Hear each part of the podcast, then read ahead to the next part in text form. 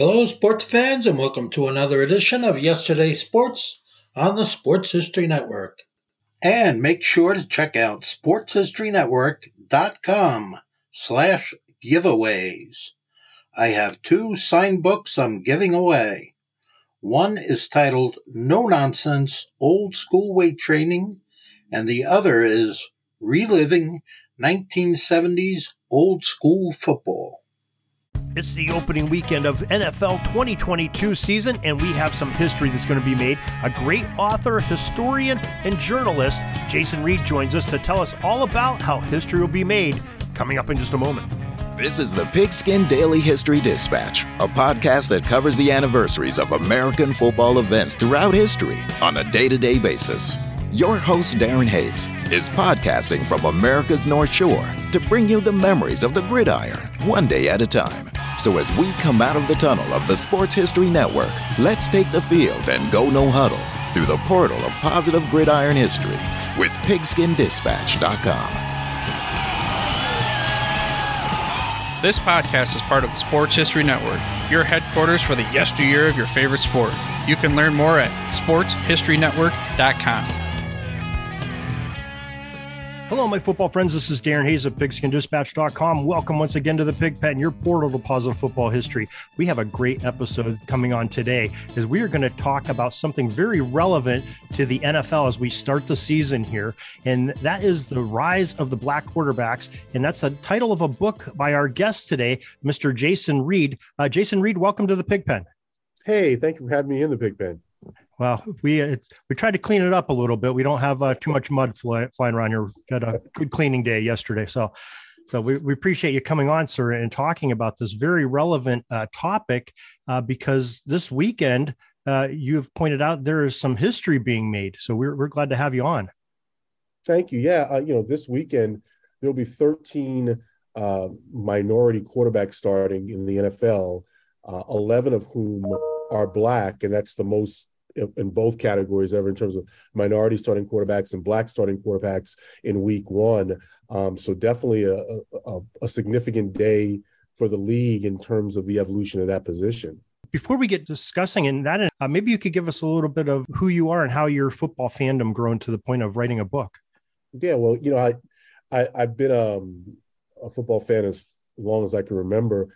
Uh, grew up in New York City initially, and uh, you know, with my brothers, we used to root for the Bill Parcells, Lawrence Taylor, Phil Simms led New York Giants teams that won a couple of Super Bowls in the late 1980s and uh, early 1990s. Uh, some great, great teams. Oh my God, my goodness! You know, uh, Lawrence Taylor made me a football fan. Not not just a football fan, but also um, it, it, it his play piqued my interest in how football works. Like like you know what you know the various positions and how how it all works together in terms of an edge rusher and a, a cover corner and a you know a, a, three technique tackle. So all that type of stuff it, it piqued my interest. And I mean I played football in high school wasn't good enough to play in college. But um I've always been interested in football. And I I remember that when I was in high school while while I was on my team I also got in the student newspaper. And um I I just real, realized early on I wanted to be a sports writer and I wanted to cover the NFL and went to school, went to college um, out in California. Then um, for most of my career, well, for a big chunk of my career, I should say, I was a sports writer at the LA Times. Um, but I didn't get to cover football out there because the uh, Rams and the Raiders had left.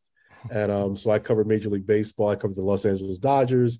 Then I finally uh, went east to work for the Washington Post. They offered me the job covering at the time. The, the name of the team was the Washington Redskins and I covered the Washington Redskins for uh, for three three years, and then then I became a sports columnist, and my job primarily was to travel with the Redskins and write about them uh, because you know that's the biggest thing in Washington D.C.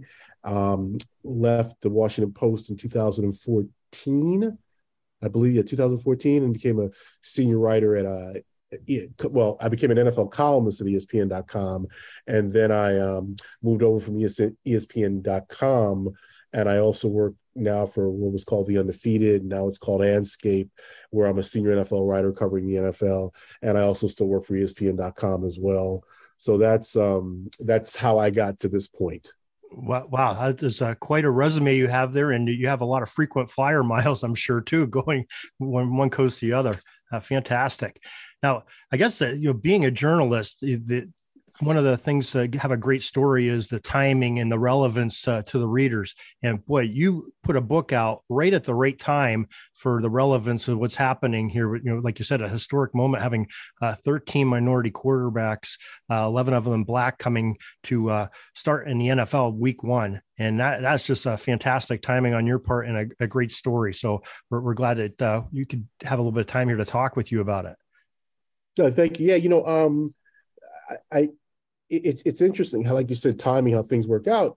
You know, I've been telling people, I've been doing so many interviews for the book, and I'm and I'm. It, it's such a great thing to be able to talk about your work when you feel passionate about your work and you know things that you've done. And um, I, I've been telling people in every interview that I do that we are now in the era of the black quarterback.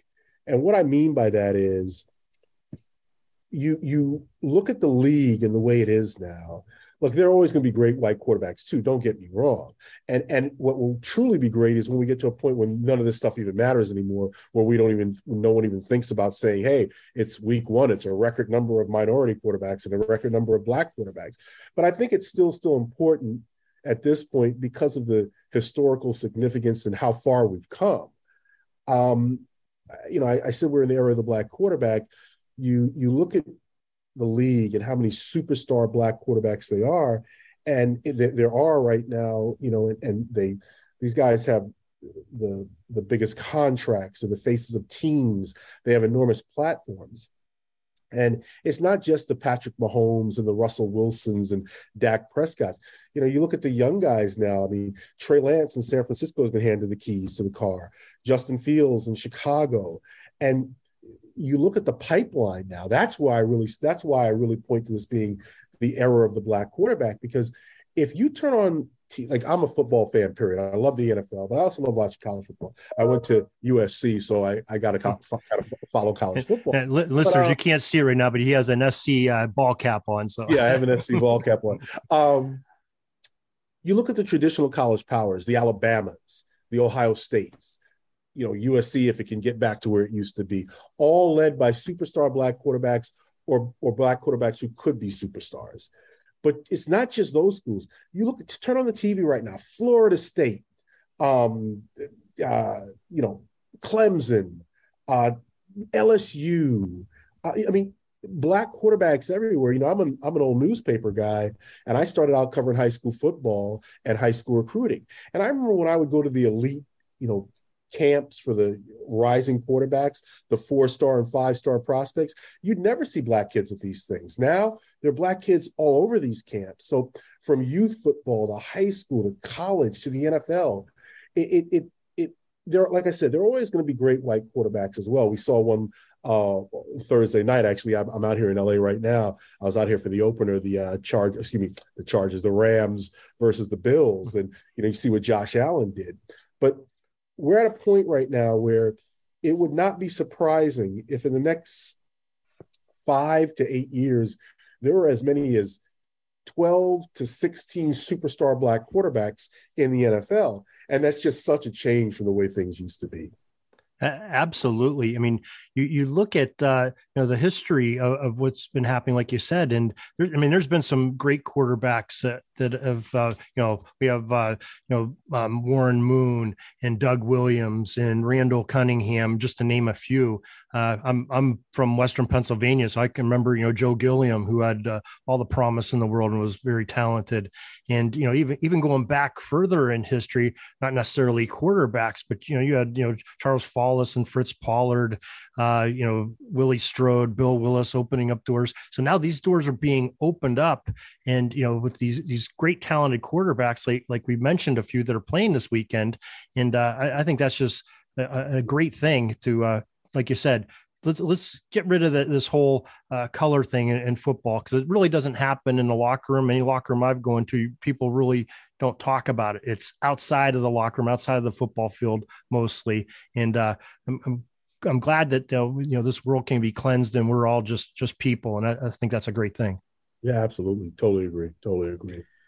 Now, maybe we, uh, if you could, you mentioned a few of their names. If you could give uh, credence to these uh, players that are, are, starting this weekend that uh, you're mentioning, the, the 13.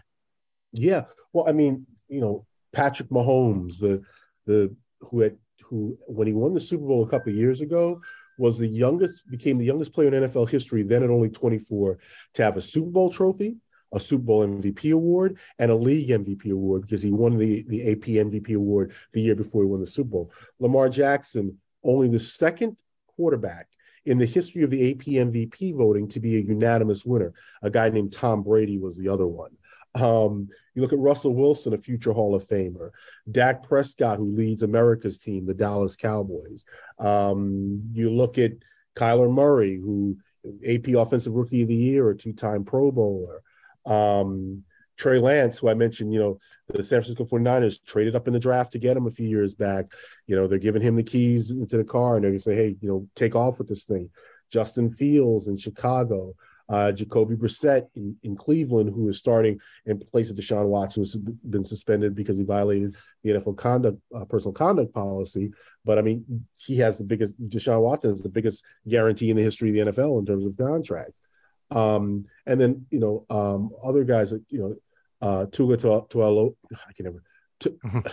Tua in, in Miami. I, I just um, call him Mr. Tua because I don't want to yeah. discredit his family name. Because I exactly, exactly uh, you know, in, in Miami. Uh, Marcus Mariota is starting. So, you know, it, it's a it, it's a great time because what it shows is is that you know when people are given an opportunity to compete based upon their ability, their intellect, their individual skills, that you know anybody can can rise up based upon their ability as long as they're given an opportunity to compete. Absolutely. I think those are great names. A couple that uh, you, you have on your list also, Jameis Winston and Geno Smith are also scheduled to start. And we, we have a lot of great quarterbacks that are uh, uh on the rise that probably aren't starting this week. I mean, you already mentioned Deshaun Watson, you know, superstar there. Um, you know, we uh, just had here in uh, the Western Pennsylvania area, they just announced about an hour ago, uh, Pittsburgh is going to honor uh, Dwayne Haskins, who uh, departed this uh, our life here uh, just a few months back with by wearing a number three on the back of their helmets in honor of him. So you know some oh, great uh, superstars. Yeah. yeah. I mean that's a very you know um, tragic story. Uh, you know, a guy who you know had all the promise. You know, Washington drafts him number one. He, he you know he was in that same draft where Kyler Murray was selected first overall. The Washington drafts him the first round. You know, it's very unfortunate that organization was stability you know is not uh, synonymous with that organization and you know he was in a he was in a situation where he made some mistakes in terms of you know the things that you want a number one draft pick to come in and do but it will also not help because of the instability in the organization you know, winds up going to Pittsburgh, and we all know, you know, died tragically recently. So I think that's a very classy move by the Steelers, but that's not surprising with that organization. Yeah, it uh, yeah, very tragic indeed. But you know, but we all do knucklehead things when we're young men at uh, 20 21 years old coming out of college you know? I, I, can raise my hand and say i probably did some stupid things too. Just w- wasn't in the public spotlight like these guys are and you know they're the press is not, not, not anything against the press so uh, well i get no, no, point, point well taken. But, yeah i hear you. But but they're under tremendous pressure uh, to perform and to be these role models and they're just kids you know and they're, they're just coming out of school and man, I, I can't even imagine the pressure. It's a lot. It's a lot, you know. And you know, when he was at Ohio State, you you looked at the things he did, um, and as it turned out, you know, it would have been better for him to stay in school for another year, probably. Um, but you know, he, he wanted to come into the league, and um, you know, and again, I just think that that organization, the way they handle things, are just such a classy organization. They do things the right way, so I'm not surprised they're doing this.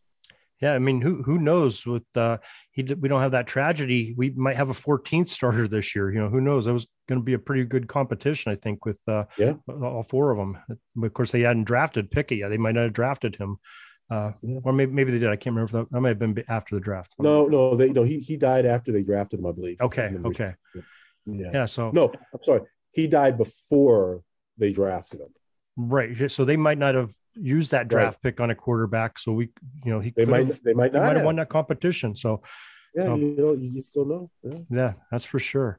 That's for sure. Okay, so we you know had one game in the books uh, when we're recording this you know we're we're doing this the friday after the thursday game so we, we have a whole slate of nfl games coming up here uh, do you have, have any preseason uh, favorites that you want to talk about before the season gets going well, listen, I mean, anybody who'd go against the Buffalo Bills after that game last night, I, I mean, you know, um, you know, I was at, I, I covered the game. I was sitting in the stadium, and like, you know, Josh Allen makes throws that you just say, well, somebody, you know, that big with that type of arm talent, arm strength, and also the type of athleticism he has.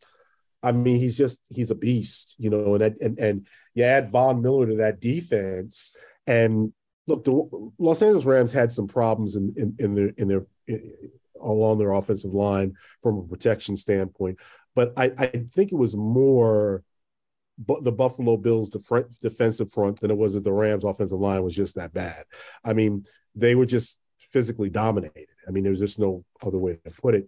Uh, the Bills have been a chic Super Bowl pick for some time now, and I don't think it's just chic. I mean, I think that if this team can stay healthy, they're going to be a, a, a, bear for the whole AFC. Uh, I'm very interested to see what happens in a few weeks. Well, actually, not a few weeks. I believe it's October 16th when the uh, Bills will go to Kansas City again. You know, we remember that that uh, AFC uh, playoff game last year that was wow. just one of one of the best football games I've ever seen, if not the best. Um, how, so how many times did you uh, close the book in the last two minutes of that game? Thing, okay, we got a winner. Oh no, know, we don't have one. I know listen, I did. I, I, did that several times, and the thing about that game, you know, I I was going to cover that game, and I said, ah, no, I'll wait to the, to the AFC Championship game, and I was kicking myself after that because that, I mean, that was maybe there was a better football NFL game ever played. I, I don't know where it was though, and I mean that that thing was just incredible. Um, but you know, the Bills, um, the Chiefs, uh, you know, I'm really going out on a limb here in terms of like you know teams that compete.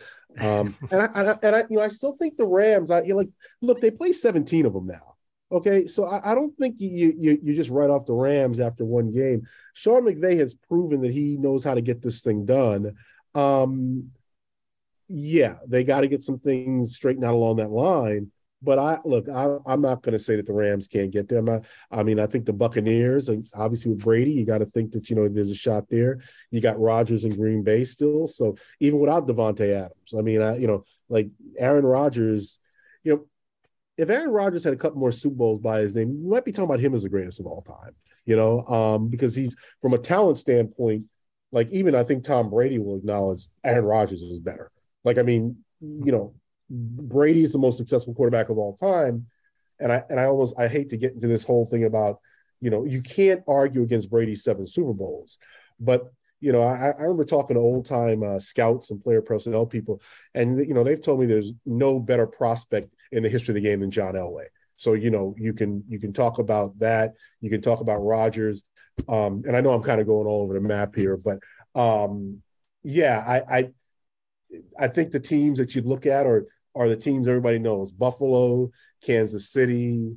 Um, you know, the Chargers could be a sheet pick to come out of the AFC. And then, you know, in the other conference again, I mean, I still think you got to look at the Rams. I think you still got to look at Tampa Bay and and, and uh, Green Bay. Dallas, you know, with, with that Tyron Smith injury, I, I, just don't see it now. But um, anyway, that's my two cents. Well, I, I think those are pr- some pretty strong uh, picks, and that's some pretty great teams uh, you're talking about. Before we let you go, let's uh, make sure that folks know uh, name of your title of your book again, if you could please, and where they can uh, where it's available for them to purchase. Oh, I really appreciate that. Uh, title of the book: "Rise of the Black Quarterback: What It Means for America," and people can get the book wherever books are sold: uh, Amazon.com, BarnesandNoble.com, Target.com. I like to support my local bookstores because I, I like to read, so uh, that you know support your local bookstores. And uh, people can follow me if they choose to at jreid ESPN uh, on Twitter and um, at ESPN.com and uh, andscape.com. Okay. And folks, if you're driving, can't uh, write something down at the time, don't worry. We have, we'll put these links in the show notes of this very podcast so you can get in touch with uh, Jason, know what he's going on, getting, uh, get his book and have the links to get to his book too. And make sure you buy that book. It's a very good one indeed and very timely. Uh, Jason Reid, uh, very happy to have you on, very honored to have you on today and uh, appreciate your time, sir. hey, thanks for having me, and I appreciate you. Peeking up at the clock, the time's running down. We're going to go into victory formation, take a knee, and let this baby run out. Thanks for joining us. We'll see you back tomorrow for the next podcast. We invite you to check out our website, pigskindispatch.com, not only to see the daily football history, but to experience positive football with our many articles on the good people of the game, as well as our own football comic strip, Cleat Marks Comics. Pigskindispatch.com is also on social media outlets Facebook, Twitter, Instagram, and don't forget the Pigskin Dispatch YouTube channel to get all of your positive football news and history. A special thanks to the talents of Mike and Jean Monroe, as well as Jason Neff for letting us use their music during our podcast. This podcast is part of the Sports History Network, your headquarters for the yesteryear of your favorite sport. You can learn more at sportshistorynetwork.com. Hey there, football fans. This is Ross, the host of the Pigskin Tales podcast. I just need a few moments of your time to talk about the host of the Pigskin Dispatch podcast, Darin Hayes. He's expanded the Pigpen to search out information on the history of all team sports. It's a quest to find out about the competitors, teams, and places chronicled throughout athletic history through the uniforms and gear the participants used and wore and he is taking you, the listener, with him on this educational journey to preserve sports history on the Sports Jersey Dispatch, found here on the Sports History Network. His newest podcast, called Jersey Dispatch, is all based on the jerseys that all the greats used to wear. You can find Darin Hayes and the Pigskin Dispatch podcast, as well as Jersey Dispatch, on your favorite podcast provider multiple times each week. So remember that Darin Hayes, the host of the Pigskin Dispatch and Jersey Dispatch podcasts. It's found right here on the Sports History Network.